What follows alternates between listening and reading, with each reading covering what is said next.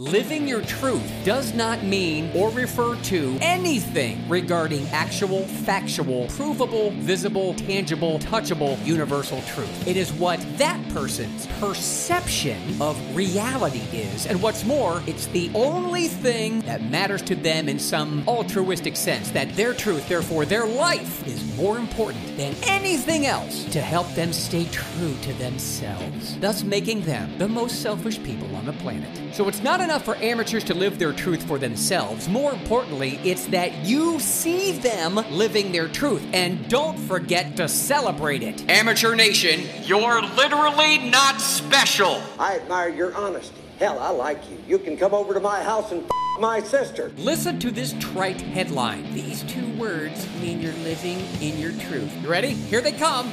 You're glowing. Well, I just got laid.